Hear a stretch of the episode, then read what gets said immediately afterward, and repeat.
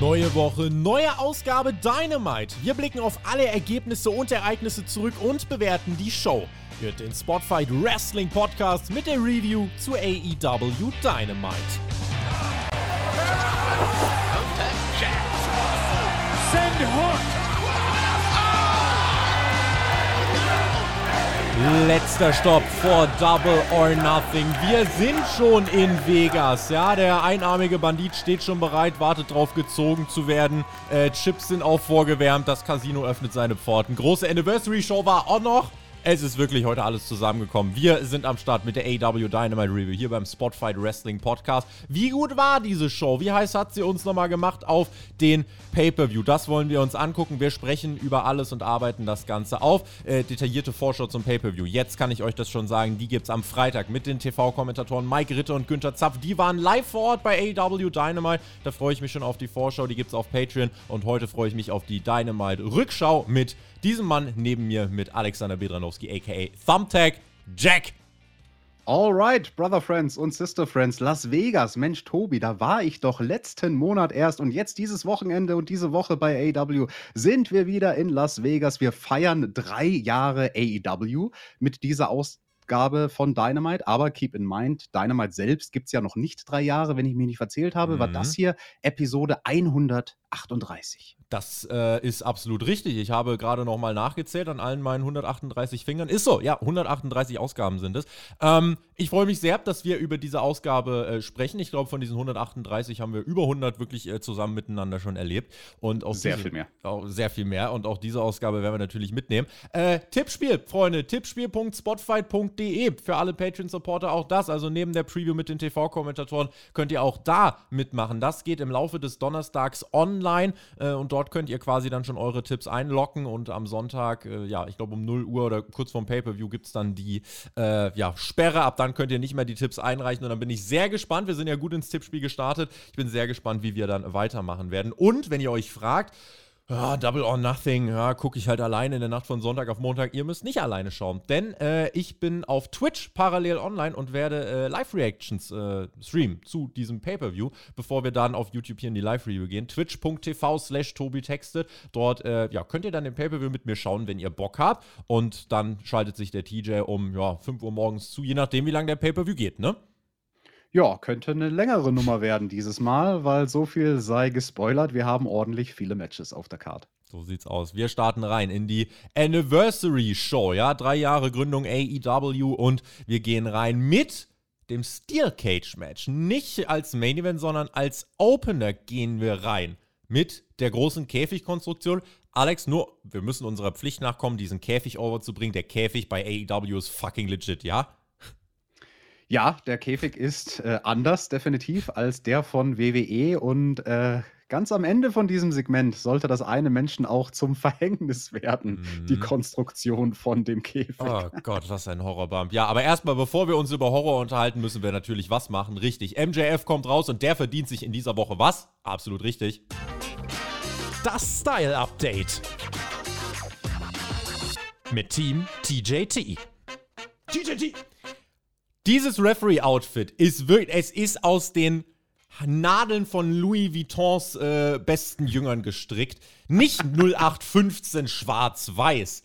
Wirklich in diesem Schalmuster mit schwarz kommt MJF heraus. Plus, ja, Goat recognizes Goat. Die Anlehnung natürlich an Shawn Michaels Special Guest Referee Outfit 1997, SummerSlam, Bret Hart, Undertaker. Diese schwarze, absolut nicht passende Hose zu diesem fancy Oberteil. Aber wenn das jemand tragen kann, TJ, dann ist das MJF. Ich vergebe äh, für dieses Outfit starke vier zwei Drittel Streifen von fünf und äh, deine Wertung natürlich jetzt auch noch für den Topf und dann äh, haben wir, glaube ich, äh, ganz gebührend dieses Outfit besprochen. MJF kann es tragen, definitiv die viel zu kurze schwarze Hose, wie auch schon Shawn Michaels. Und äh, ja, ich vergebe vier Schalnadelstreifen dafür. Das Style Update. Mit Team TJT. TJT. Sean Spears und Wardlow kommen dann natürlich auch heraus. Wardlow, Handschellen, ja, ist weiter over. Wir kennen es, keine Musik. Einfach die Security, die ihn dann nach draußen begleitet. Und dann sagt MJF, ja, komm, dann nehme ich, äh, nehm ich dir die Handschellen mal ab zu Beginn des Matches. MJF ja Special Guest Referee. Wenn Wardlow dieses Match nicht gewinnt, bekommt er das Pay-Per-View-Match nicht. Und MJF sagt, oh, ja, Schlüssel, äh, doof, hab, hab ich jetzt vergessen. Musste, musste wohl mit Handstellen catchen, blöd gelaufen. Und dann äh, sehen wir die ersten Sequenzen, wie Wardlow aufs Maul bekommt. Aber er kriegt es dann hin, das Comeback mit den Handschellen über den Back Body Drop einzuleiten. Und dann, Alex, nimmt er seine Hände. Ja, wie der Schrei aus dem Braun Strowman Entrance. Macht's klack und auf einmal sind die Handschellen geplatzt. Richtiger, richtiges Mannsbild, dieser Wardlow. Ja, das war ein starker Moment und überhaupt war es sehr, sehr schön, weil das mit den Handschellen am Anfang von diesem Match, dass MJF als Ringrichter den Schlüssel sucht, sozusagen in seinem Jackett, das er gar nicht anhat und in seinen Hosentaschen, die er gar nicht hat, so nach dem Motto. Das war ja eine Anlehnung an den letzten Pay-Per-View, ne, wo Wardlow den Ring gesucht hat von MJF in seinen Klamotten und er hat den Ring nicht gefunden. Und genauso findet diesmal MJF den Schlüssel nicht. Also das ist psychologisch nice gewesen von MJF, aber der Plan geht eben nicht auf, weil Wardlow, er ist so ein Biest und er zersprengt die Handschellen mit seiner bloßen Kraft. Oh. Ja, damit haben wir dieses Handschellen-Gimmick. Dann Finde ich jetzt schön rund abgehakt im Endeffekt. Sean Spears, ehemaliger WWE-Superstar, was macht er also? Klettern. Äh, bringt natürlich nichts, weil in diesem Käfig bringt Klettern nichts. Es geht nur über Pin und Submission. Äh, MJF wollte aber erstmal, egal was Wardlow so wirklich gemacht hat, äh, kein Cover zählen. Auf einmal bringt Sean Spears dann den C4 durch.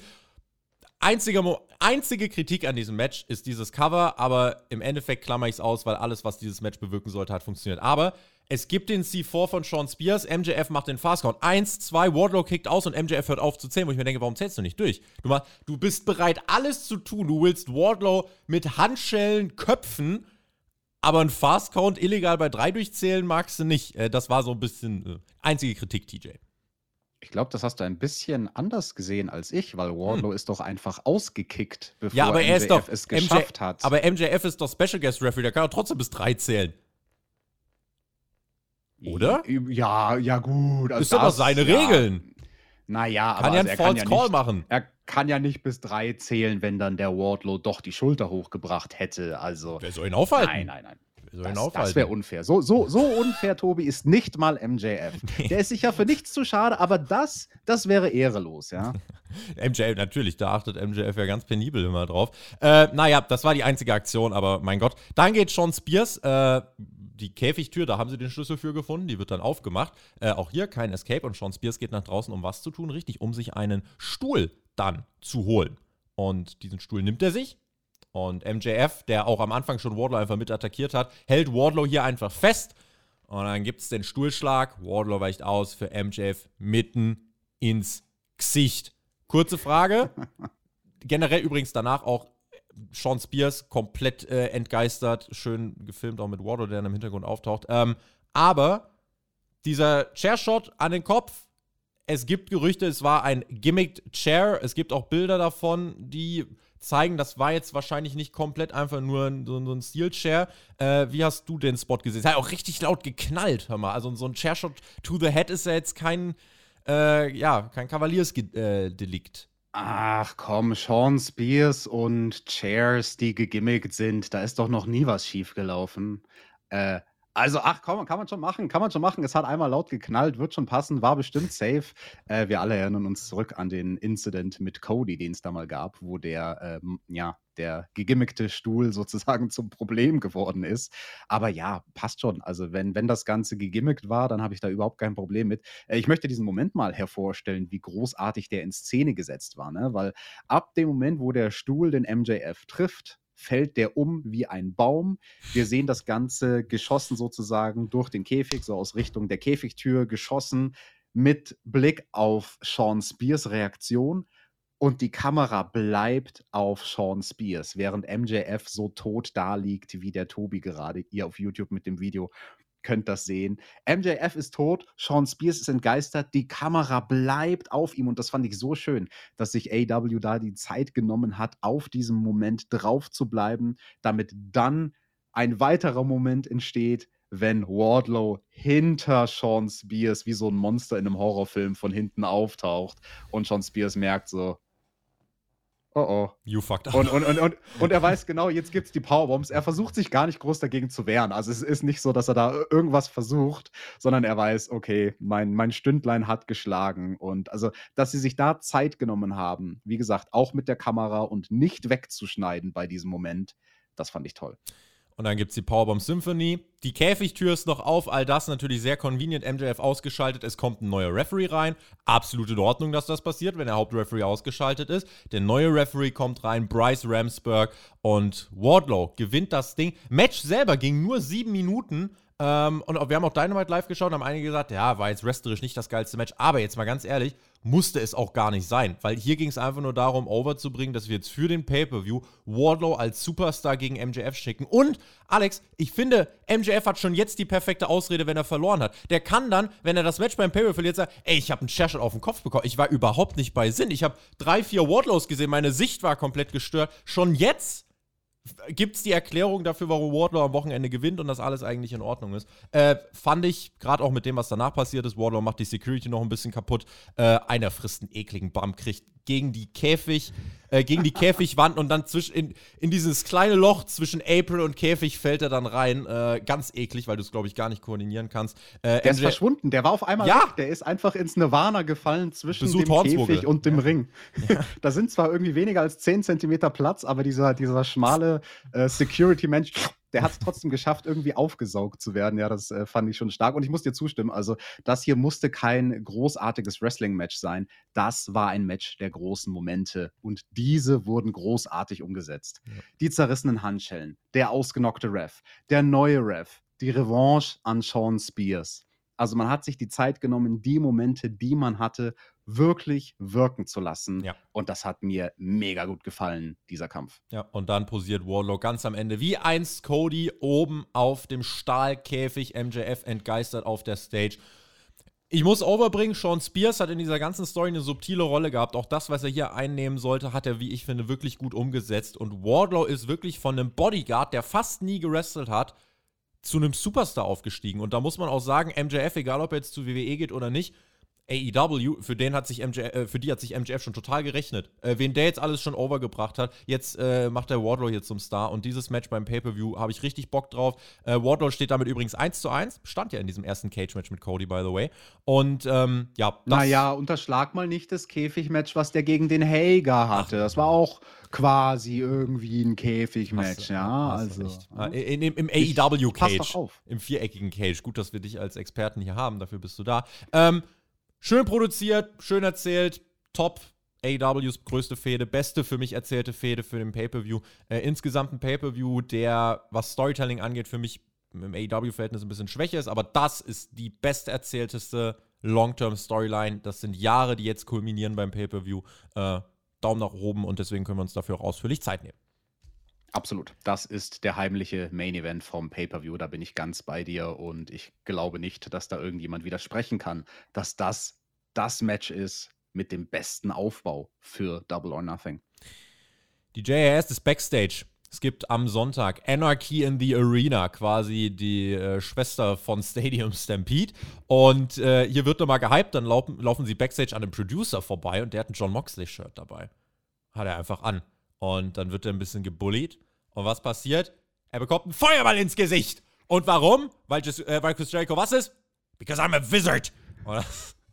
es ist einfach super lustig, weil Chris Jericho kann das einfach machen, Alex. Der kann auch dir ja, einen Feuerball ins Gesicht zimmern.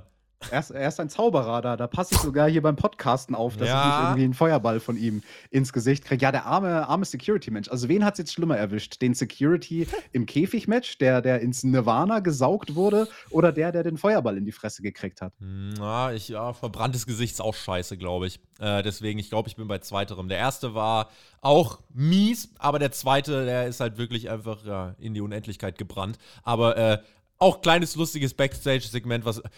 Warum, wie zur Hölle schafft es Chris Jericho einfach jeden Scheiß over zu bringen? Eine Liste, eine Pflanze, ein Feuerball. Ich finde das krass, wirklich. Also, Goat. Dann geht's weiter mit dem, ja, zweiten Segment, wo ich. Also, das ist das Segment, worüber ich jetzt auch mit dir viel reden muss, einfach weil ich unschlüssig war nach dieser Woche. Ich habe diese Woche wirklich an mir gezweifelt nach diesem Segment, weil ich, ähm, wir waren hin und her gerissen, alle. Also, das größte AEW World Championship Match ever findet bei Double or Nothing statt zwischen CM Punk und dem Hangman und hier bekommen wir eine Face-to-Face-Konfrontation. Wir haben in den letzten Wochen immer gesagt, na, so ganz holt uns diese Story nicht ab, es ist ein bisschen confusing, warum verhalten die sich, wie die sich verhalten, warum macht man nicht einfach tiefes Storytelling? So, Tony Schiavone führt dieses Face-to-Face. -face. Äh, sagt, ja, ihr habt euch die Finisher geklaut und dann äh, beginnt Punk zu sprechen und sagt, ey, hier in Vegas hatte ich den größten Moment meiner Karriere, Pipebomb. Und ähm, ja, hat äh, das nochmal overgebracht und der Hangman sagt, ja, äh, und ich könnte dir hier eine Pipebomb ins Gesicht zimmern, wenn ich wollen würde. Ich habe gesagt, ich werde dich zerstören, ich werde dich der Peinlichkeit hingeben und damit meinte ich nicht unbedingt das Wrestling-Match. Ich kann dich nämlich auch heute wirklich richtig entblößen, aber ganz ehrlich, mache ich nicht. Ähm, und Punk sagt dann, äh, pff, weiß ehrlich gesagt nicht, warum du so emotional bist. Das scheint dich ja, das scheint dich richtig zu triggern. Boy, so funktioniert das Business. Ich bin jetzt an der Reihe, das ist mein Shot. Das ist keine Personal Story. Was ich gut finde, dass man das zumindest jetzt angesprochen hat, weil wir kritisieren in den letzten Wochen, es ist keine Personal Story.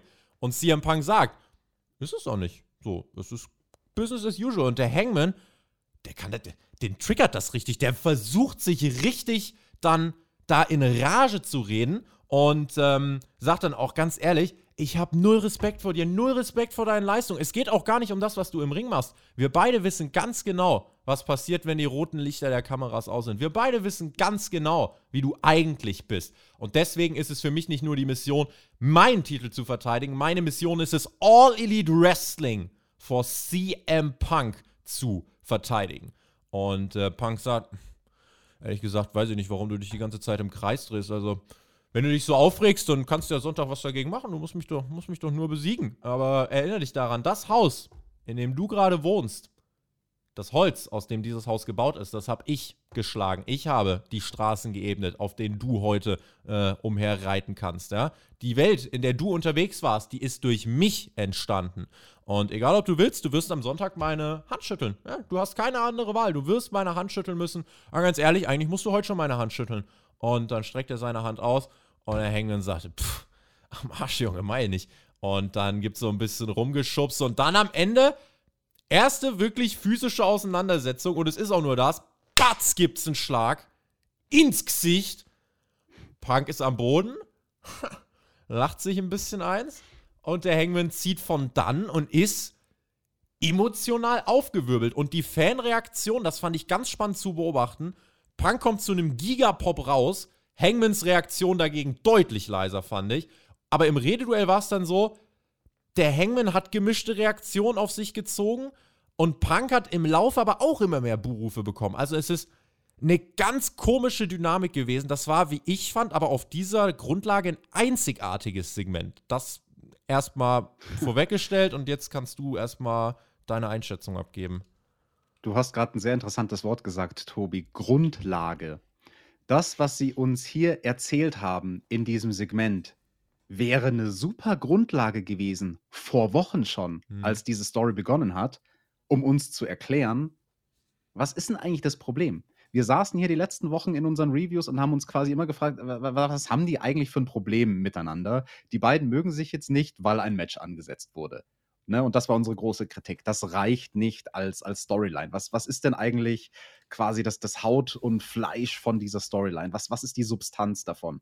Und das hätte ich mir gewünscht, dass sie diese Story vom ja, Champion, dem Hangman, dem Millennial, der gar nicht weiß, wie gut er es hat und der den Veteranen nicht ehrt, den versus den Veteranen. Also das ist ja die, die Story, was man uns hier erzählt. Ne? CM Punk, der sagt, ich habe dir den Weg geebnet. So diese ganze Welt, in der du existieren kannst als Pro-Wrestler, die würde es nicht geben ohne mich und du bist respektlos. Und dann bestätigt das ja der Hangman auch noch und sagt, ich habe keinen Respekt vor dir. Ich hasse dich ja nicht mal, ich bemitleide dich ja eigentlich eher. Und ich finde, das, das waren viele starke Statements, die wir gekriegt haben in dieser Promo but a little too late. Ich hätte mir gewünscht, dass das alles vor Wochen schon erzählt worden wäre. Schreibt mal bitte eure Meinung zu diesem. Also hier interessiert es mich brennend zu lesen. Wie habt ihr das gesehen? Weil du kannst das aus vielen Perspektiven betrachten. triggert CM Punk ganz bewusst den Hangman, indem er sagt, ey, das ist keine Personal Storyline. Und der Hangman denkt sich, boah, ich muss aber in dieses Mindset reinkommen, dass dieses Match so wichtig ist, weil ich dann besser performe. Das kann nicht nur Business für mich sein. Ähm, und, und CM Punk triggert er damit den Hangman, triggert er damit auch die Fans. Andererseits, was meint der Hangman, wenn er sagt, dass CM Punk eigentlich hinter den Kameras eine ganz falsche Schlange ist? Auch das irgendwie eine Dynamik ist. Erinnert mich, wo wir vorhin bei Shawn Michaels waren. Shawn Michaels und Bret Hart. In dieser äh, Fehde gab es auch nicht immer den ganz klaren Face. Zumindest zu Beginn nicht. Und du hast im Endeffekt auch hier eine Dynamik, wo du nicht zwei klare Babyfaces gegeneinander hast, sondern im Endeffekt beide auf einer ganz anderen Ebene unterwegs sind in dem, was sie sagen. Ja, aber ganz großer Unterschied, wenn du es vergleichen willst mit der Dynamik bei Brett und Sean. Bei Brett und Sean war von Anfang an klar, wer welches Problem mit dem anderen hat. Das stimmt. Sean hatte das Problem mit Brett, dass er so ein Saubermann ist und eigentlich ist er gar nicht so sauber und vögelt irgendwie Backstage mit Sunny rum, obwohl er tut, als ob er der brave Held und Familienmann Hangman ist. Hangman zu Punk, äh, du bist auch nicht der Saubertyp, ja? Genau, und Brett hatte das Problem mit Sean, dass er eben so obnoxious ist, dass er so ja äh, eingebildet oh. ist, ähnlich auch wie, ja. wie der Hangman eingebildet ist. Also da ist eine Parallele, aber halt eben mit dem großen, großen Unterschied. Brett und Sean hat besser funktioniert, weil uns das von Anfang an gesagt wurde. Und das ist wichtig. Das ist wichtig beim Storytelling, dass du die Motive kennst. Weil wenn du die Motive von den Charakteren nicht kennst, egal ob es der Protagonist ist oder der Antagonist, hm. wenn du die Motive nicht kennst, kannst du nicht richtig mitfühlen weil, weil du dann verwirrt bist und, und gar nicht weißt, äh, was ist denn eigentlich die Story hier.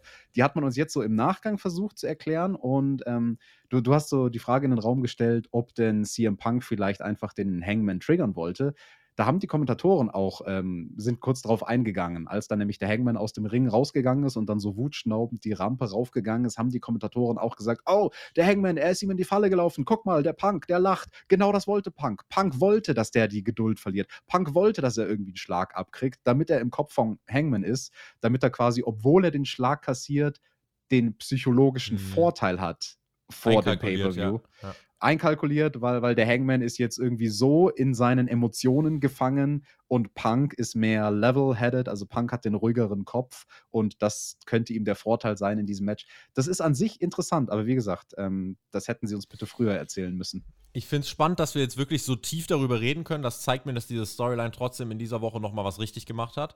Und ich muss sagen, ich weiß nicht, was beim Pay-Per-View passiert, so hundertprozentig. Einerseits denke ich mir, Punk muss den Titel gewinnen, andererseits, der Hangman kann auch gewinnen und es gibt nochmal ein großes Rematch. Muss Punk jetzt wirklich schon starten? Andererseits, Summer of Punk, äh, wenn nicht jetzt, wann dann, so ungefähr. Ja, das ist auf jeden Fall das Match, das wird bei uns das Tippspiel entscheiden. Also wer auch immer dieses Match richtig tippt, äh, nur damit, dass du dieses Match richtig tippst, kannst du in dem Tippspiel oben landen. Ja, da bin ich sehr gespannt. Äh, Tippspiel.spotfight.de für alle Patreon-Supporter, das nochmal äh, als Erinnerung. Schreibt uns, wie ihr dieses Segment fandet. Ich fand es auf jeden Fall, äh, es hat bei mir was entfacht. Ich war involviert. Ich war die ganze Zeit sehr interessiert. Ich war intrigued. Aber es ist immer noch eine Erzählung, wo, wo, wo ich auch wirklich verwirrt bin. Deswegen habe ich einfach an mir gezweifelt, dass ich das nicht hundertprozentig beim ersten Mal einfach verstehe. Weil eigentlich, was AEW macht, versteht man immer relativ schnell. Aber hier ist anders. Und äh, die letzten Wochen haben mich da verwirrt. Diese Woche war auch verwirrend, aber hat für mich trotzdem ein Ziel erreicht. Ich bin gespannt auf den Pay-Per-View, auf, äh, auf die Reaktion und kann mir vorstellen, dass es wirklich hitzig wird. Dass es wirklich emotional wird. Es wird. Man holt ja auch beide Fanlager ab. Es gibt ja definitiv Leute, die Punk scheiße finden. Die sagen, was ein arroganter Typ, hat das Business damals allein gelassen. Let's go Hangman. Und es gibt Leute, die sagen, ja, Hangman, äh, schön und gut, aber es bräuchte mal einen richtig großen Champion und das ist Punk. Holt man beide ab, das ist das Ziel, hätte man in den letzten Wochen auch anders erreichen können. Ähm, man hat andere Storyline-Fäden dafür liegen gelassen. Ich bin sehr gespannt, in welcher Art und Weise das Ganze beim Pay-Per-View kulminieren wird. Fühl doch bitte mal in der Preview dem Mike und dem Günther ein bisschen auf den Zahn, wie die persönlich so stehen zu dem Aufbau von diesem Match. Das würde mich nämlich brennend interessieren. Ja, das hören wir dann auch morgen auf Patreon. Äh, Werde ich machen, ist notiert. Weiter mit der Jericho Appreciation Society. William Regal am Kommentar. Jericho, äh, ja, cuttet sein eigenes Sing-Along. Und auch, auch die Hose von Jericho verdient fast ein eigenes Style-Update. Es war fast so eine Fandango-Hose, mit der er sich dann ans Pult gesetzt hat. Ja, mit so Schlag wie in den 70er Jahren. Ja, ja. Also, das sah gut aus. Gefiel mir. Und dann ging es weiter mit John Moxley und Eddie Kingston gegen die Private Party. Mit der ersten Sekunde des Matches, haben wir auch im Stream gesagt, es war so lächerlich vorhersehbar. Mit der ersten Sekunde des Matches habe ich mir aufgeschrieben, es geht zu lang, zweieinhalb Minuten Picture in Picture und genauso ist es passiert. Es ist zu oft die zu selbe Schablone, die mir zu Beginn des Matches schon sagt, es ist egal, wie das. Ich weiß, wie das Match ausgeht, wie das Match läuft, ist an sich egal. Es kommt eh nur auf das drauf an, was danach passiert. Exakt diese Schablone war es im Endeffekt. Jericho und Regal am Kommentar, das war unterhaltsam. Ansonsten, ich weiß nicht, warum man sich hier denkt, dass fucking Private Party Nearfall gegen äh, John Moxley braucht. Ich verstehe es einfach. Niemand mir hilft das weiter. Siebeneinhalb Minuten geht es im Endeffekt. Natürlich gewinnen Moxley und Kingston das am Ende. Äh, Paradigm Shift von Mox gegen äh, Isaiah Cassidy. Und äh, nach dem Match gibt es den ganz, ganz großen Brawl. Ähm, da wird quasi nochmal wirklich jeder gegen jeden. Da kommen auch nochmal Santana, Ortiz, Danielson heraus. Ähm, und da gibt es eben nochmal, ja, die große Konfrontation, die große Auseinandersetzung. Das ist der Aufbau solid Stuff für den Pay-Per-View, aber mm, Match ging zu lang. Ja, das Match war Mittel zum Zweck. Keiner muss die Private Party sehen in der Show vorm Pay-Per-View, wenn sie beim Pay-Per-View keine Rolle spielen. Naja, es gab den einen Nearfall, zumindest konnte Mark Quinn damit ähm, ja es wieder gut machen, dass er vor ein paar Wochen diesen komischen 450 gesprungen ist. Dieses Mal springt er die cool. Shooting Star Press, die bringt er besser ins Ziel, aber das, das hat mit dem Pay-Per-View nichts zu tun und damit können wir die Sache auch abhaken. Wir kriegen halt danach, das war das Wichtige, darum ging es, den Vorgeschmack, wie das denn aussehen wird, das Match. Also es wird halt quasi ein wilder Brawl durch die Halle und damit können wir auch eigentlich weitermachen im Programm. Tobi, du hast nämlich ein Match äh, beziehungsweise eine Match-Ankündigung unterschlagen. Bevor wir nämlich dieses Match hier hatten, was wir gerade besprochen haben, gab es ein kurzes Hype-Video noch zu Jade Cargill und Anna Jay. Die werden antreten beim Pay-Per-View. Das Match wurde quasi aus dem Boden gestampft. Bei Rampage aus dem Nichts haben sie ein Match sich aus dem Arsch gezogen. Das haben der Pair und ich auch sehr kritisiert in der Rampage-Review auf Patreon. Und ja, dieses Match wird es geben. Jade Cargill gegen Anna um die TBS Championship. Was ich daran zu kritisieren habe, ist erstens, es kommt aus dem Nichts, es ist Back-to-Back-Gegnerin für Jade Cargill und drittens, wenn du NRJ hier schon präsentierst, warum darf sie nicht bei Dynamite Match gewinnen? Warum gucken wir uns stattdessen Rapongi Weiß gegen FTA an, jetzt als nächstes? Äh, kann gecuttet werden. Warum dann nicht NRJ noch einen Sieg vom Pay-Per-View geben, um wenigstens den Anschein zu erwecken, dass irgendwie sich jemand Mühe gibt? Aber in dem Fall, ja, man hat das halt äh, aufgebaut. Äh, weiß ich auch, dass wir beim Pay-Per-View vielleicht zwei Minuten drüber sprechen werden, mehr nicht. Äh, ja, zwei Minuten. Sprechen wir so lange über Roppongi Weiß gegen FTA? Nee, das schaffen wir in einer Minute. Ich Los glaub, geht's. Ja, ging auf die Ring of Honor Tag Team Titel. Äh, FTA over 10 Sphären drüber. Ähm, ihr wisst, dass äh, das Match äh, ordentlich war, aber kein Heat, interessiert auch keinen so wirklich. Äh, und dann macht der AEW aber etwas, was man sehr selten sieht, beziehungsweise was wir so noch nie gesehen haben, glaube ich. Es gibt den Run-In von Jeff Cobb und, angeschnallt, Great O'Khan. Die attackieren FTA, ein Run-in-DQ-Finish, als Aufbau für Forbidden Door in den prominenten Minuten der Go-Home-Show vor Double or Nothing. Ich war irritiert. Ja, das war ich auch. Das hat in der Go-Home-Show vor dem AEW Pay-Per-View nichts verloren, ein Match aufzubauen, was nicht in diesem Double or Nothing Kosmos drin ist. Das, das hatte nichts zu tun und es war awkward, zwei Leute zu debütieren, also den Great Okan zu debütieren. Jeff Cobb, den haben wir ja schon ein, zwei Mal bei AW gesehen. Aber dieser ganze Ring of Honor Kram, das will ich nicht sehen und vor allem nicht in der Go Home Show for Double or Nothing. Ja, äh, hat es auch nicht gebraucht und und außerdem hat der Great Okan alle seine Aktionen daneben gesemmelt. Also wirklich, der hat irgendwie drei, vier Aktionen gemacht. Kein Kick trifft, dann macht er seine komische Claw durch einen Tisch durch, quasi als Chokeslam vom Apron, aber eben mit der Claw an der Stirn und verliert seinen Gegner direkt beim Absprung etc. Also weg mit diesem Typ. Wer ist überhaupt dieser Great Okan? Ist das der Großonkel von Tony Khan Jeff, oder was? Jeff, Jeff, Jeff Cobb finde ich cool, aber Great Okan, sorry. Äh, und dann versuchen wir hier Double or Nothing, Ring of Honor, Forbidden Door, New Japan, alles aufzubauen. Und was passiert? Wir verlieren den Fokus. Äh, jetzt könnte man sagen, ja, komm, das waren nur drei Minuten Aftermath. Äh, zehneinhalb Minuten Match davor hat es auch nicht gebraucht. Gerade Back-to-Back Tag Team Matches, die einfach zu lang gingen. Tut mir super leid für FTA, die nicht auf der Card stehen äh, vom Pay-Per-View. Ähm, aber das hat mich ehrlich gesagt nicht abgeholt, nicht gebockt. Ähm, und ja, mal gucken, wie das da weitergeht. Ich fürchte, es wird nur mehr werden in den nächsten Wochen. Aber nach dem Pay-Per-View geht es eh besser als ähm, jetzt davor. Nach starkem Start in die Show haben wir jetzt also viel Starpräsenz gehabt. Äh, was ich mir hier aufgeschrieben habe, Anniversary, by the way, haben wir gar nichts von gemerkt, oder? Also kein, also außer der Einblendung auf dem Titantron, kein Highlight-Rückblick, kein Zusammenschnitt, nicht mal irgendwie ein Rückblick auf die ersten Pressekonferenzen auf das John Moxley-Debüt. Da habe ich mich einfach gefragt, warum nennst du ein Special AEW Dynamite Anniversary, wenn du original nichts, wirklich null machst, um dieses Special irgendwie außer dem Datum zu legitimieren? Habe ich nicht verstanden. Das ist zwar eher eine rhetorische Frage, Tobi, aber ich gebe dir trotzdem eine Antwort drauf. Ich kann mir nur vorstellen, als jemand, der selbst beim Fernsehen arbeitet, dass man händeringend versucht, bei dem Sender sozusagen die Ausgaben von Dynamite Special zu machen, weil man den Erfahrungswert hat, hey, wenn die Ausgabe irgendwie unter einem Motto steht und Special ist, dann können wir sie besser bewerben und dann schauen ein bisschen mehr Zuschauer vorbei. Aber ja, man hätte zumindest einen Rückblick können, bringen können auf das erste Double or Nothing Whatever, haben sie nicht gemacht. Weiter im Programm. Mit den Hardys. Hm, die sind Backstage. Äh, und ja, Alex kann Hardy-Kostüm tragen. Es lohnt sich, ihm auf Instagram zu folgen. Äh, die Hardys waren Backstage. Äh, Talk gegen die Bucks. Da ging es wieder darum, ja, die Bucks sind nur Hardy-Cosplayers. Äh, der Final Run der Hardys wird der beste werden. Sie wollen die AW World Tag Team-Titel. Äh, Matt und Jeff haben dann auch ein bisschen geredet. Sie wollen ihre legendäre Tag Team Legacy zementieren. Keine Interference. Man lässt die Promo laufen. Backstage vor einem äh, coolen Hintergrund. Das war alles ordentlich. Das fand ich eine sehr gute Promo von den Hardys. Also sie haben es da in diesen zwei Minuten wirklich geschafft, Interesse zu wecken an diesem Match wo wir auch in der Rampage-Review schon kritisiert haben, dass dieses Match auch so quasi aus dem Nichts heraus dann kam. Dafür, dass es das große Dream-Match ist, hat man es dann erst sehr spät wirklich konkret auf den Weg gebracht und announced für Double or Nothing. Also da hätte ich mir auch irgendwie einen längeren, konkreteren Aufbau gewünscht, wenn man dieses Match jetzt schon bringt. Und dass man es jetzt schon bringt, finde ich kritisch. Also, wenn man sich betrachtet, in welchem Zustand die Hardys aktuell sind, vor allem Jeff gesundheitlich, der wird nicht so delivern können wie bei dem eigentlichen Dream Match, was wir hatten zwischen den Hardys und den Young Bucks bei Ring of Honor 2017. Die Hardys adressieren das auch. Wir sind nicht mehr in unserer Prime, wir sind in unserer Overprime. Das fand ich eigentlich relativ clever, wie sie dann mhm. mit diesem Begriff gespielt haben. Also quasi, äh, wenn ich den inneren mit Hardy in mir auskehren möchte, ihre Over Prime, ja. Und wir freuen uns jetzt beim Pay-Per-View dann auf Elite gegen Delete. Das wird nämlich dort das Tag Team Match. Jetzt kommt mein Match of the Night und boy, oh boy, hatte ich Bock. Boy, oh boy, hatte ich Bock. Ricky Starks, Swerve Strickland, Jungle Boy.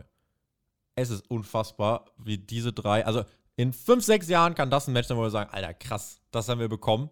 Äh, einfach so bei Dynamite. Starks, Hammer-Typ. Jungle Boy auch toll. Fällt fast charismatisch eigentlich ab. Ähm, und dann haben wir auch noch Swerve Strickland. In, in Swerve Strickland habe ich mich in den letzten Wochen fast ein bisschen verliebt, muss ich sagen. Also der hat in den letzten Wochen so ein gutes Showing bekommen und hat mich so abgeholt. Das allerbeste Gesamtpaket hat für mich hier Ricky Starks. Und ich sehe einmal mehr, warum die äh, Rocky-Vergleiche nicht von irgendwo herkommen. Ähm, ja, aber diese Ansetzung alleine, Alex, die hat mich richtig abgeholt. Und ich finde es sehr gut, dass wirklich drei Future Stars hier wirklich ein Spotlight bekommen haben bei dieser Show. Was, äh, ja, zehn Minuten ging ja dann noch, äh, auch das Match, was ja auch einen Sinn gehabt hat, ne? Das hat ja das Tag Team Titelmatch aufgebaut. Absolut. Es hat das Tag Team Titelmatch beim Pay-Per-View aufgebaut und das war wirklich der Showstealer. Also dieses Three-Way-Match.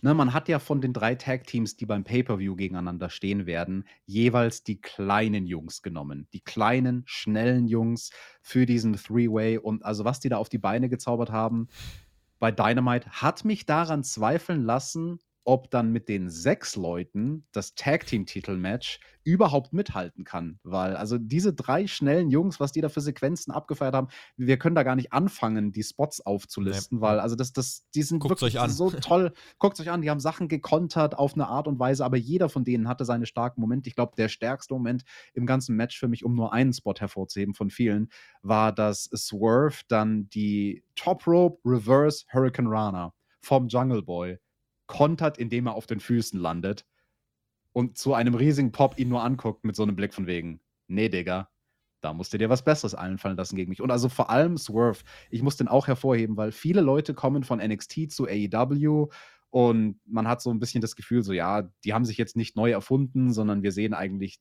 die Person, die wir bei NXT hatten vor einem halben Jahr oder vor einem ganzen Jahr, sehen wir jetzt eigentlich sehr ähnlich, ziemlich unverändert. Äh, nicht besser, nicht schlechter bei AW. Swerve ist eine Ausnahme. Der hat sein Game wirklich abgesteppt in den letzten Wochen. Also der ist so viel besser jetzt bei AEW, als es bei NXT war. Fantastisches Match. Äh, bockstarke, spektakuläre Aktion. Äh, alle hatten ihre Time to Shine, die Crowd Fires, AEW Chance. Das hat richtig Bock gemacht auf den Pay-Per-View. Es gibt den langen Snare-Trap vom Jungle Boy gegen Stark. Swerve ist gerade noch da, zeigt den Stomp und holt sich tatsächlich dann den Sieg gegen Ricky Starks in diesen knapp 10 Minuten. Nach dem Match das Run in der Powerhouses. Erst Hobbs, dann Luchasaurus, dann Keith Lee. Keith Lee natürlich auch. Einfach kleine, smarte Sachen. Keith Lee kommt dann mit Musik raus, einfach damit der Pop noch größer ist. Das ist absolut, äh, absolut gut, dass man das so macht, finde ich. Ähm, so, und dann haben natürlich die Powerhouses, die, die großen Pferde haben nochmal ihre, äh, drehen ihre Runde im Stall und können nochmal sich präsentieren, unter anderem Keith Lee mit einem Dive übers Top Rope. Jesus fucking Christ. Also, dieses Match beim Pay-Per-View, ich habe richtig Bock. Und was zeigt es? Dieser kleine Twist, den wir in die Tag-Team-Titelszene gebracht haben. Frische Teams, frischer Wind. Das hat das hier so viel besser gemacht. Das gefällt mir besser als alles, was wir in den letzten zwei Monaten vom Jungle Boy und dem Luchasaurus gesehen haben. Hier steckt so viel mehr drin und ich freue mich auf den Pay-Per-View, auf dieses Match. Hoffe, dass wir einen Titelwechsel sehen. So viel greife ich voraus. Was genau mein Tipp ist, gibt es in der Preview. Ich denke auch, dass wir einen Titelwechsel sehen. Jetzt ist natürlich die Frage, an welches Team wechseln die Titel. Ich sage jetzt an dieser Stelle nichts, weil ich will nicht, dass jeder im Tippspiel so gut abschneidet. Aber naja, Leute, also diese Woche wurden ja äh, mit dem Sieg in diesem Match und mit dem Aftermath der Swerve Strickland und der Keith Lee gut dargestellt. Bedeutet das, dass sie dann auch die Titel gewinnen? Man weiß es nicht. Oder vielleicht gibt es ja einen Swerve beim Pay-Per-View. Wir müssen es abwarten. Und Tobi, dann mache ich dir jetzt eine Überleitung. Ich würde sagen, wir kommen vom Match of the Night zu den Man of the Year. Ihr habt gerade ja schon gesagt, ne? So ein kleiner Twist kann das Title Picture ja interessant machen.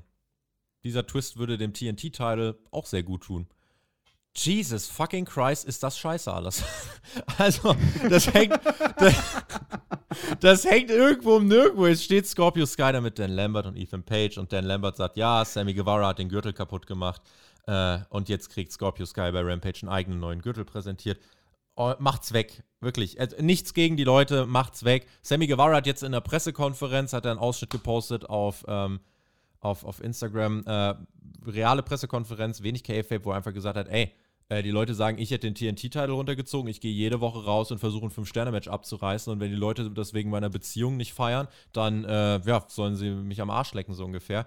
Äh, wo ich mir gedacht habe, Bro, die Beziehung ist echt nicht dein Problem. Äh, die Art und Weise, wie sie präsentiert wird, ist das Problem und dass alles, was du eigentlich machst in den Matches, pointless ist. So, es bringt nichts, wenn du einfach versuchst, dich zu killen. Das ist kein Fünf-Sterne-Match. So, und da kannst du den Cody-Cutter äh, oder deinen, deinen Cutter gegen Cody aus dem Ladder-Match noch so oft posten. Ist mir scheißegal. So, dieses Title-Picture mit acht Monaten Sammy Guevara, den ich ja wirklich lang gefeiert habe. Äh, ja, leider ist mir das jetzt gänzlich unsympathisch geworden und dieser Titel ist, äh, ja, Miro, walzt die kaputt, irgendwas. Miro ist aber gerade in Bulgarien, äh, macht ein paar private Sachen, hat auch eine äh, Verletzung gehabt. Ähm, und ja, irgendwas brauchst bei diesem TNT-Titel. Mein Tipp wäre, oder meine Hoffnung, wird nicht so passieren, wäre, dass äh, Christian sich vielleicht mit einer anderen Gesinnung äh, am Wochenende über den Jungle Boy hermacht, dass äh, der Jungle Boy erstmal ein, zwei Monate weg ist, weil das tut dem auch mal gut. Der ist von Anfang an sehr oft dabei. Dann sagt Christian: So, Freunde, ich hole mir jetzt Gold, besiegt äh, irgendjemanden um den scheiß TNT-Title, probiert damit mal wirklich was und wir kriegen mal einen Prestige-Title-Run. Jungle Boy kommt zurück, All Out 2022, Titelmatch. Und äh, bitte einfach nur eine Idee, wie man irgendwas machen kann, damit mit dem TNT-Teil irgendwas passiert. Wir haben ja auch gerade oh, mehr das Zeit. Das ist eine gegeben. gute Idee, Tobi, weil wenn es dann ein Match geben würde von Sammy Guevara um den Titel gegen Christian, können sie ein Leitermatch draus machen und dann hat der Sammy Guevara gleich nochmal einen Grund, seinen ja. Cody-Cutter von der einen Leiter zur anderen Leiter zu machen. Ja, ich, und ich hoffe, Christian zuckt einfach nur die Schulter zur Seite und Sammy fliegt einfach ins Nirvana. Hätte ich tatsächlich Bock drauf, ja. Tony Schiavone auf der Stage, das heißt, äh, Frauen-World-Title-Match wird aufgebaut. Äh, aber laute Reaktion für Thunder Rosa, die war over. Ähm, seitdem Thunder Rosa den Titel gewonnen hat, äh, noch keine 25 Minuten TV-Zeit seitdem bekommen. Also bei Dynamite muss man sich mal übrigens überlegen. Das ist ziemlich krass. Ähm, Rosa hier aber ohne Facepaint. Sie hat gesagt nochmal, sie hat für alles gearbeitet. Sie ist dankbar, Champ zu sein. Sie weiß es wertzuschätzen. Sie hat nie rumgeheult. So muss sich ein Champion präsentieren. Serena Deep, du bist kein Champion. Du heulst dir die ganze Zeit rum, was du alles in deiner Karriere gemacht hast. Ja, aber wirklich abgeliefert hast du nie dann zu 100 Prozent. Und Sonntag siehst du mein Gesicht nicht so wie heute. Heute kannst du noch mal mir so in die Augen schauen. Am Sonntag siehst du mich mit meinem Warpaint, mit meiner Kriegsbemalung. La Mera Mera will give you a lesson of respect. Ähm, wahrscheinlich tatsächlich die beste Promo dieser Fehde. Drei Minuten nur, schade. Aber ja, war gut. Mehr kann ich dazu eigentlich nicht sagen. Also ich sage nicht drei Minuten nur schade, weil das war genau die richtige Länge. Also Okay. wäre das länger gegangen, hätte sich Thunder Rosa eher wieder in irgendwas verstrickt. Wir haben schon Promos von ihr gesehen, die zu lange waren und dann keinen roten Faden hatte, hatten. Und da hat Ja. man sie jetzt dieses Mal sehr gecoacht, denke ich, und gesagt, hey, hab einen roten Faden, bringe diesen und jenen und jenen Bullet Point und dann geh nach Hause mit der Promo. Weniger ist manchmal mehr. Das war auch hier der Fall, nachdem wir letzte Woche diese Serena Deep Promo hatten, wo wir gemischte Gefühle hatten. Ich fand sie ein bisschen besser als du, aber auch letzte Woche war es zu lang, da wurde zu viel geredet. Und ne, wenn jemand bei irgendwas Schwächen hat, wie zum Beispiel Thunder Rosa am Mikrofon und Serena Deep am Mikrofon, ist es besser, das Ganze kürzer zu halten und wirklich genau zu wissen, was du sagen willst. Ähm, es Ja. gibt Matches auf dieser Pay-per-view-Card, die sind ähm, von der Storyline schlechter als das Damentitelmatch. Weiter mit Tony Storm gegen Britt Baker. Die Siegerin äh, steht dann bei Double or Nothing im Finale. Wir kriegen vorher aber noch eine Backstage-Promo von aber ich möchte Ja, fahr, fahr fort mit der Backstage-Promo und dann möchte ich kurz was sagen zu diesem Halbfinale, bevor wir das Match besprechen. ich fahre fort. Chris Statlander hat sich bei Rampage durchgesetzt. Das heißt, bei Dynamite interviewen wir richtig. Red Velvet, die Verliererin. Äh, ja, und dann kommt Ruby Soho direkt rein. Äh, sie bekommt ein Buch von Velvet geschenkt. Äh, und am Freitag gibt es äh, Chris Statlander gegen Ruby Soho. Die Gewinnerin trifft dann auf die Gewinnerin von Baker gegen Storm. Genau, Baker gegen Storm ist zwar offiziell das Halbfinale in diesem Turnier, aber eigentlich ist das das Finale. Das, was wir jetzt hier bei Dynamite sehen, ist die entscheidende Frage. Wer dieses Match gewinnt, ist es die Tony oder ist es die Brit? Das wird die Siegerin sein in dem Turnier. Also alle anderen, die da noch mitschwirren im Turnier, haben meiner Meinung nach keinerlei Chancen auf den Sieg. Dieses Match bekommen wir. Äh, Baker gegen Storm. Das hat man ja auch lange aufgebaut tatsächlich. Also da ist ja einiges dahinter. Technischer Beginn, viel am Boden. Jamie Hater war auch am Ring, äh, hat auch eingegriffen. Das brachte äh, unter anderem Nearfall für Britt Baker. Irgendwas machte bei mir nicht ganz Klick. Und vor allem haben sie wieder eine Sache gemacht. Äh, äh, irgendwie immer, wenn die im Ring stehen, tut sich Tony Storm ganz schön weh. Und auch dieses Mal hat sie wieder ordentlichen Dots ins Gesicht bekommen, hat dann geblutet aus der Nase. Äh, Tony erkämpft sich trotzdem einige Nearfalls. Am Ende ist die Crowd drin. Äh, und dann, ja, letzten Endes gelingt es Britt Baker, einen Einroller durchzubringen. Aber sie, ja, sitzt den Einroller, greift ins Seil. Der Referee sieht es nicht. Und Britt Baker kann sich auf unfaire Art und Weise einen, ja, Sieg sichern und ist damit, Alex, im Finale und äh, steht auf der Pay-Per-View-Card. Neun Minuten ging das Match. Ja, ich hätte ein bisschen mehr erwartet. Ja, ich kann ganz genau benennen, Tobi, warum es bei dir nicht Klick gemacht hat, weil es auch bei den beiden Mädels im Ring nicht Klick gemacht hat. Britt Baker und Tony Storm hatten leider absolut überhaupt keine Chemie. Keinerlei Chemie. Das gesamte Match über, bis auf ein paar wenige Aktionen am Ende hin, war das Timing immer off. Um eine halbe Sekunde. Aber eine halbe Sekunde kann reichen, damit einfach nichts, also kein einzelner Handgriff, kein Move, kein, kein Konter, kein gar nichts hatte Hand und Fuß in diesem Match. Also das war ein, ein Rumgefummel, möchte ich es nennen. Vor allem zum Beispiel merkt man es bei dieser Sequenz ganz am Anfang, bevor das Match in die Werbepause gegangen ist. Da, da machen sie so ein bisschen was außerhalb vom Ring, ähm, vorm Apron sozusagen. Und, und das sieht die ganze Zeit aus, als ob sie nicht wüssten, was die andere plant. Rein, und, raus, und so. Sie ja. versuchen was rein, raus und äh, versuchen auch die ganze Zeit miteinander zu kommunizieren, aber sie kommen einfach nicht zusammen. Sie kommen nicht zu einem Punkt, wo sie simultan miteinander arbeiten. Der beste Weg, wie ich es beschreiben kann, es ist diese halbe Sekunde. Diese halbe Sekunde Verzögerung, wo die eine was zu früh macht und die andere hinterherhinkt oder andersherum. Das ist ein bisschen so, keine Ahnung, wie wenn man mit jemandem am anderen Ende der Welt irgendwie in einem Skype-Call ist und weil das halt nur mal eine Distanz ist, ist da so eine halbe Sekunde Delay und dann fällt man sich am Ende vom Satz teilweise ins Wort, weil der eine noch nicht weiß, ob der andere jetzt schon beginnt zu reden oder nicht. So war das in diesem Match. Also die haben einfach, die haben aneinander vorbei geworkt. Und ähm, das, das war traurig. Also Tony Storm hat da auch einfach eine andere Art zu arbeiten, ein anderes Timing als Britt Baker. Hat mir im Endeffekt nicht so, nee. hat mich nicht so abgeholt, wie ich gedacht habe, leider. Das war ein Autounfall. Also ich, ich hätte mir wirklich eigentlich erwartet, dass das ein tolles Match wird und ich hatte mich drauf gefreut. Das war gar nichts. Also sorry. Gucken wir mal, wie es dann beim Pay-Per-View wird und auf wen Britt Baker dort treffen wird. Sie äh, ist durchaus eine Favoritin jetzt, äh, ja, um dieses Match dann äh, zu gewinnen und sich erste Owen Hart äh, Cup-Gewinnerin zu nennen. Vielleicht ganz kurz, äh, angenommen, da kommt jetzt noch ein großes Videopaket und dann diese Owen Hart Matches, dass die Turnierpräsentation insgesamt fand ich auch so ein bisschen äh, ja, also der Titantron war lila, aber mal irgendwie so ein ausführliches Owen Hart Video da wäre auch mehr gegangen, oder? Insgesamt wäre da schon auch mehr gegangen. Also man hat es jetzt hier gebracht und hat dann auch so ein paar Stimmen, die man hört von Mark Henry, der dann sinngemäß sagt, bei diesem einen Halbvideo, was wir bei Dynamite gesehen haben, hey, Owen Hart wäre stolz auf das Teilnehmerfeld. Ähm, bei diesen beiden Main Events, so hat man es uns verkauft, dass quasi diese beiden Halbfinal-Matches, einmal Halbfinale bei den Frauen, haben wir gerade besprochen, und dann eben im zweiten Main Event Halbfinale bei den Männern, ähm, dass das alles Competitor sind, auf die Owen stolz wäre, etc. Ja, davon hätte man uns gerne zu Beginn des Turniers, finde ich, auch eine Dosis geben können. Bei Rampage gibt es Chris Statlander gegen Ruby Soho. Äh, da wird die zweite Finalistin ermittelt. Wir kriegen die Young Bucks in Action und Brian Danielson gegen Matt Seidel. Das ist eine Live-Ausgabe. Wenn ich ehrlich bin und mich jetzt entscheiden müsste, reise ich am Freitag an oder am Samstag? Ich würde am Samstag anreisen, weil why? Das, äh, auf dieser Show steht ja wirklich Ausklammern drauf, finde ich. Ja, also wir sehen noch die Young Bucks in Action. Ne? Die kriegen quasi, ich sag mal, ich möchte es mal benennen als ein Match zum Ringrost abschütteln, ja. bevor sie dann ein, zwei Tage später mit den äh, Hardy Boys im Ring stehen. Aber Dennoch muss das, das natürlich besprochen werden, Rampage. Das ist ja wichtig und wir sind am Double or Nothing Wochenende. Da muss ja irgendwie da Chronistenpflicht, Alex, muss sich ja irgendjemand ja. drum kümmern ja, ja, die Chronistenpflicht. Ich weiß, du übernimmst dieses Mal schon die Preview mit Mike äh, und Günther.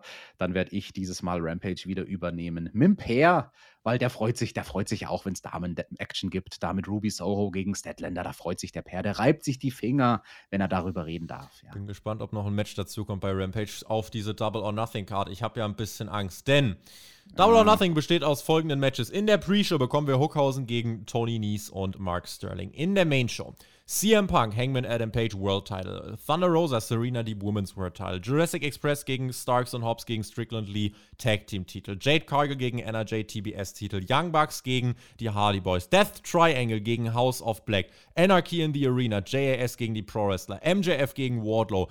Britt Baker gegen äh, Ruby oder Statlander. Und Adam Cole gegen den Gewinner unseres Main Events gleich, äh, Kyle O'Reilly oder Samoa Joe.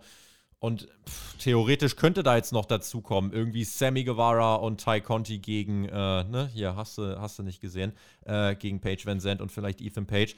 Dann wären wir auf der Main Card, ich zähle nochmal durch, bei 1, 2, 3, 4, 5, 6, 7, 8, 9, 10 und wenn bei Rampage noch eins dazu kommt, 11 Matches plus ein Pre-Show-Match. Boah, das wird vom Pacing eine richtige Herausforderung, glaube ich. Das ist ein Haufen. Packt mal mehr Matches in die Pre-Show. Macht an so einem Abend dann von mir aus drei oder sogar vier Matches in der Pre-Show. Macht von mir aus. Eine halbe Stunde geht die Pre-Show dieses Mal. Ich weiß, das ist ja. das Problem. Das wäre in dem Fall besser, wenn die Pre-Show eine Stunde gehen würde und einfach wäre wie eine Ausgabe von Rampage. Vier Matches. Ne, da da, da gibt es durchaus, ich sag mal, ein bisschen Fallobst-Matches, Undercard-Matches. Pack Cargill gegen Anna Jade. Entschuldigung, Anna Jade, genau. Anna ja. Jade gegen Jade Cargill pack das Match um die TBS Championship von mir aus in die Pre-Show. Hookhausen haben wir schon in der Pre-Show. Wunderbar. Äh, was was könnte man noch alles in Ganz die ehrlich, Death packen? Triangle gegen House of Black wäre für mich ja. ein Main-Event von Rampage. Wenn wir Rampage gut präsentieren ja. wollen, wenn wir den Leuten, die am Freitag anreisen sollen, ein Argument geben, dann haut dieses Match daraus. Das brauche ich nicht beim Pay Also, das ja. ist ein starkes Match, das wird auch gut, aber auf dieser vollen Pay-Per-View-Card muss man fürchten, dass sich das kannibalisiert und, äh, kannibalisiert und die Crowd ausgebrannt wird. Absolute Zustimmung. Bin gespannt. Aber auch darüber werden wir sprechen in der Preview und äh, bin sehr gespannt, in welchem Zustand wir dann am Montagmorgen in der Live-Review hier beim Spotify Wrestling Podcast auf YouTube darüber sprechen werden. Main Event, Alex, komm. Well, looks like we've had enough talk. Ja, ja, ja. It's Hallo? For, for the the Main Event. So sieht's nämlich aus. Sind wir denn hier bei Rampage oder bei Dynamite? Ja, wir müssen jetzt mal hier ein bisschen Mark Henry Big Time Feeling reinbringen. Kyle O'Reilly gegen Samoa Joe. Der Sieger trifft bei Double or Nothing auf Adam Cole. Kyle O'Reilly erwischt insgesamt den besseren Einstieg. Match war insgesamt erstmal langsamer aufgebaut. Nicht der typische Spot Main Event, den AEW äh, bringt. Es lebte bei mir so ein bisschen von der Spannung, weil ich mir dachte, hm, O'Reilly gegen Cole. Wäre eine Möglichkeit. Andererseits Samoa Joe im Finale gegen Adam Cole, da steckt viel Ring of Honor-Historie dahinter. Es gibt Nearfalls für Joe, stiffe Aktion. O'Reilly befreit sich aus dem Musclebuster, äh, kontert schön in den Fujiwara Armbar. Auch hier am Ende wirklich harte Schlagabtauschsequenzen und Samoa Joe gewinnt am Ende clean mit dem Kokina Clutch und zieht Ah. ein ins Finale. Zwölfeinhalb Minuten hat das Ganze bekommen. Nichts mit Jay Lethal, äh, Sandmann Singh oder Sonjay. Äh, wirklich cleanes Finish, keine Shenanigans am Ende. Adam Cole kommt noch raus, macht Baby und mit diesem Stare-Down gehen wir off the air. War mir lieber als jetzt nochmal Run-In und nochmal Brawl, muss ich sagen.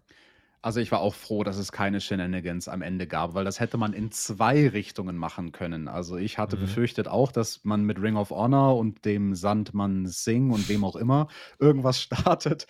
Oder aber man hätte ja auch, um Kyle O'Reilly rauskicken zu können mit einer Begründung, sozusagen mit einer Interference, Mhm. hätte man Darby reinkommen lassen können. Als jemand, der natürlich sauer ist, dass Kyle O'Reilly letzte Woche seinen Mentor Sting verletzt hat um vielleicht dann noch ein Pay-Per-View-Match aufzubauen, damit man, was weiß ich, Kyle O'Reilly gegen Darby beim Pay-Per-View noch bringen Ja. kann oder so. Aber nein, es gibt das cleane Finish. Ich war ja traurig, weil ich, also, die haben mich schon angefixt die letzten Wochen auf diese Idee von wegen die Undisputed Elite trifft im Turnierfinale aufeinander. Mhm. Adam Cole gegen Kyle O'Reilly. Ich weiß, ich weiß, alle, die es bei NXT gesehen haben, den hängt's aus der Nase raus. Die können dieses Match nicht mehr sehen. Ich habe in dieser Phase nicht mehr NXT geguckt, deswegen hätte ich Bock auf diesen Kampf gehabt im Own Heart Könntest Finale. könntest ja jetzt O'Reilly- NXT gucken. ja, das, das könnte ich jetzt machen. Äh, Weißt genau, du, da gibt es unter anderem, da gibt's unter anderem, da, da gibt es einen Typen, der äh, Jungfrau ist und der sich die ganze Zeit einen runterholt und jetzt hat er sich aber das rechte Handgelenk gebrochen und braucht deswegen eine Freundin. Das ist gerade eine Storyline bei NXT 2.0, das übrigens in dieser Nee, nee, Woche nee. sein niedrigstes äh, äh, Teenager-Rating aller Zeiten eingefahren hat. Dachte ich, Tobi, da gucke ich lieber AEW. Okay, gut. Das war AEW Dynamite ähm, mit der Go Home Show vor dem Pay-Per-View. Die Anniversary Show war es auch noch, Alex. Äh, was machen wir unterm Strich aus dieser Ausgabe? Was machen wir unterm Strich aus dieser Ausgabe, Tobi? Es war ein Anniversary, bei dem wir eigentlich äh, nicht betont haben, dass es ein Anniversary war. Und es war eine Show, die mit dem Käfigmatch sehr, sehr stark ein, äh, begonnen hat. Ein Match der großen Momente. Dann haben wir mit Punk und Hangman endlich mal mehr Begründungen gekriegt, was eigentlich deren Problem miteinander ist. Dann ging es in der Mitte der Show steil bergab mit irgendwelchen Tag-Team-Matches und Private Party und irgendwelchen Ring of Honor Fatzkes, die keiner gebraucht hat. Und wird dann wieder richtig stark mit dem Three-Way, Three-Way Match of the Night. Also da haben die Jungs echt gut rausgehauen. Ähm, ein schönes Match dann nochmal zum Ende der Show, ein technisches Match mit Joe und Kyle O'Reilly. Ich, ich fand es gut, dass man sich Zeit genommen hat, die Pay-Per-View-Matches über die Show verteilt aufzubauen dass man es nicht so gemacht hat wie manchmal in der Vergangenheit, dass dann am Ende ein Card-Rundown kommt und wir eigentlich nur einen einminütigen Block haben am Ende vom Dynamite, wo zack, zack, zack, zack, zack, zack, zack, alle Mhm. Pay-Per-View-Matches runtergerattert wurden, sondern es wurde schön gemächlich über die Show verteilt. Erst wurde dieses Match aufgebaut, dann jenes Match aufgebaut, dann hier ein Hype-Video, dann da ein Interview. Wenn wir mal den ganzen Kram in der Mitte, Mitte ausklammern, ähm, hat man, denke ich, eine gute Go-Home-Show präsentiert. Aber man muss den Kram in der Mitte ausklammern. Solide Show, sag ich. Ich hätte mir gewünscht, dass man sich mal traut, sowas wie Hangman und Punk in den Main Event zu stellen. 10 Minuten Talking-Segment hätte ich sehr spannend gefunden. Hätte man das mal am Ende gemacht. Äh, aber das eine Kleinigkeit. Die Show war ein bisschen komisch formatiert, weil die beiden besten Sachen kamen für mich zu Beginn. Äh, mit eben dem Steel Cage Match und dann eben mit diesem Talking-Segment. Während Alex, äh, ja, sieht fast ein bisschen aus wie Eddie Kingston dann, wenn du, wenn du so rum die, die Kappe aufhast. Ey, ich, Äh, ich, ich fand die Gier von Eddie Kingston geil diese Woche. Ja. Das hat auch Jim Ross am Kommentar overgebracht. Der, ey, der hat jetzt neue Ringklamotten. naja, sah eher so aus wie Straßenschläger. Also TJ hat gerade für alle, die es nicht sehen, äh, seine Kappe einmal umgedreht, seine AEW-Kappe und hat jetzt, äh, ja, sieht jetzt aus wie ein, wie ein Street-Gangster. Ähm, ja, aber ansonsten war die Show insgesamt in meinen Augen äh, solide. Es gibt definitiv Dinge, die meine Freude auf dem Pay-Per-View gesteigert haben. Auch einige Sachen, wo ich ganz klar sage, die brauchst du hier nicht. Äh, Mox Kingston müssen nicht äh, sieben Minuten gegen die Private Party catchen. Ähm, Forbidden Door müssen wir bei dieser Show heute auch nicht aufbauen. Das muss erstmal nicht sein. Und Third Anniversary hat leider auch keinen Fokus bekommen. Ähm, ja, aber insgesamt äh, dennoch eine solide Ausgabe, die äh, solide auf den Pay-Per-View gehypt hat, der einfach auch viel von Ansetzungen lebt und was genau bei diesem Pay-Per-View jetzt ansteht, wie genau wir über diese Ansetzungen denken, das hört ihr in unserer Preview. Patreon.com slash Spotfight Podcast. Preview mit Mike Ritter und Günther Zapp. Tippspiel könnt ihr auch dann teilnehmen über tippspiel.spotfight.de. Einfach über den Link äh, äh, anmelden, den ihr äh, ja, dann eingebt, tippspiel.spotfight.de. Oder ihr könnt auch auf unsere Website gehen, dort gibt es den Reiter und ähm, mit euren Patreon-Daten könnt ihr euch dann einloggen. Und äh, das ist eigentlich ähm, ja, alles, was wir euch dann dazu sagen können. Wir machen aus diesem Wochenende das Beste, sind live mit der Review am Montagmorgen am Start. Der TJ und ich begrüßen euch dann. Und bis dahin, ja, Rampage könnt ihr euch noch abholen. SmackDown ist in der Zwischenzeit übrigens auch noch. Hauptkampf diese Woche nicht. Ähm, aber wir machen das Beste aus diesem Wrestling-Wochenende. Ich verabschiede mich mit GW. Genießt Wrestling und äh, wen es betrifft, ja, bis vielleicht auch Sonntagnacht, ne? Twitch.tv slash Tobi textet, wer den Pay-Per-View damit äh, gucken möchte, der kann das dort machen. Dort gibt es die Reactions. Bin raus. Alex hat die Schlussworte. Tschüss. Alright, Brother Friends und Sister Friends, der Tobi hat es euch schon gesagt, es wird ein großes AEW Wrestling Wochenende. Erstmal ordentlich vorschlafen für Sonntagnacht und am Montag dann schön verklatscht arbeiten. Der Tobi macht's richtig, der hat sich am Montag direkt mal Arbeit freigenommen. Ich habe dieses Glück leider nicht. Ich freue mich nichtsdestotrotz auf den Pay-Per-View. Das wird ein äh, spannender Abend und wenn euch diese Review gefallen hat, dann bitte, bitte, bitte lasst uns doch einen Daumen nach oben da. Es bedeutet mehr für den Algorithmus, als ihr glaubt. Ein kleiner Daumen kann den Unterschied machen.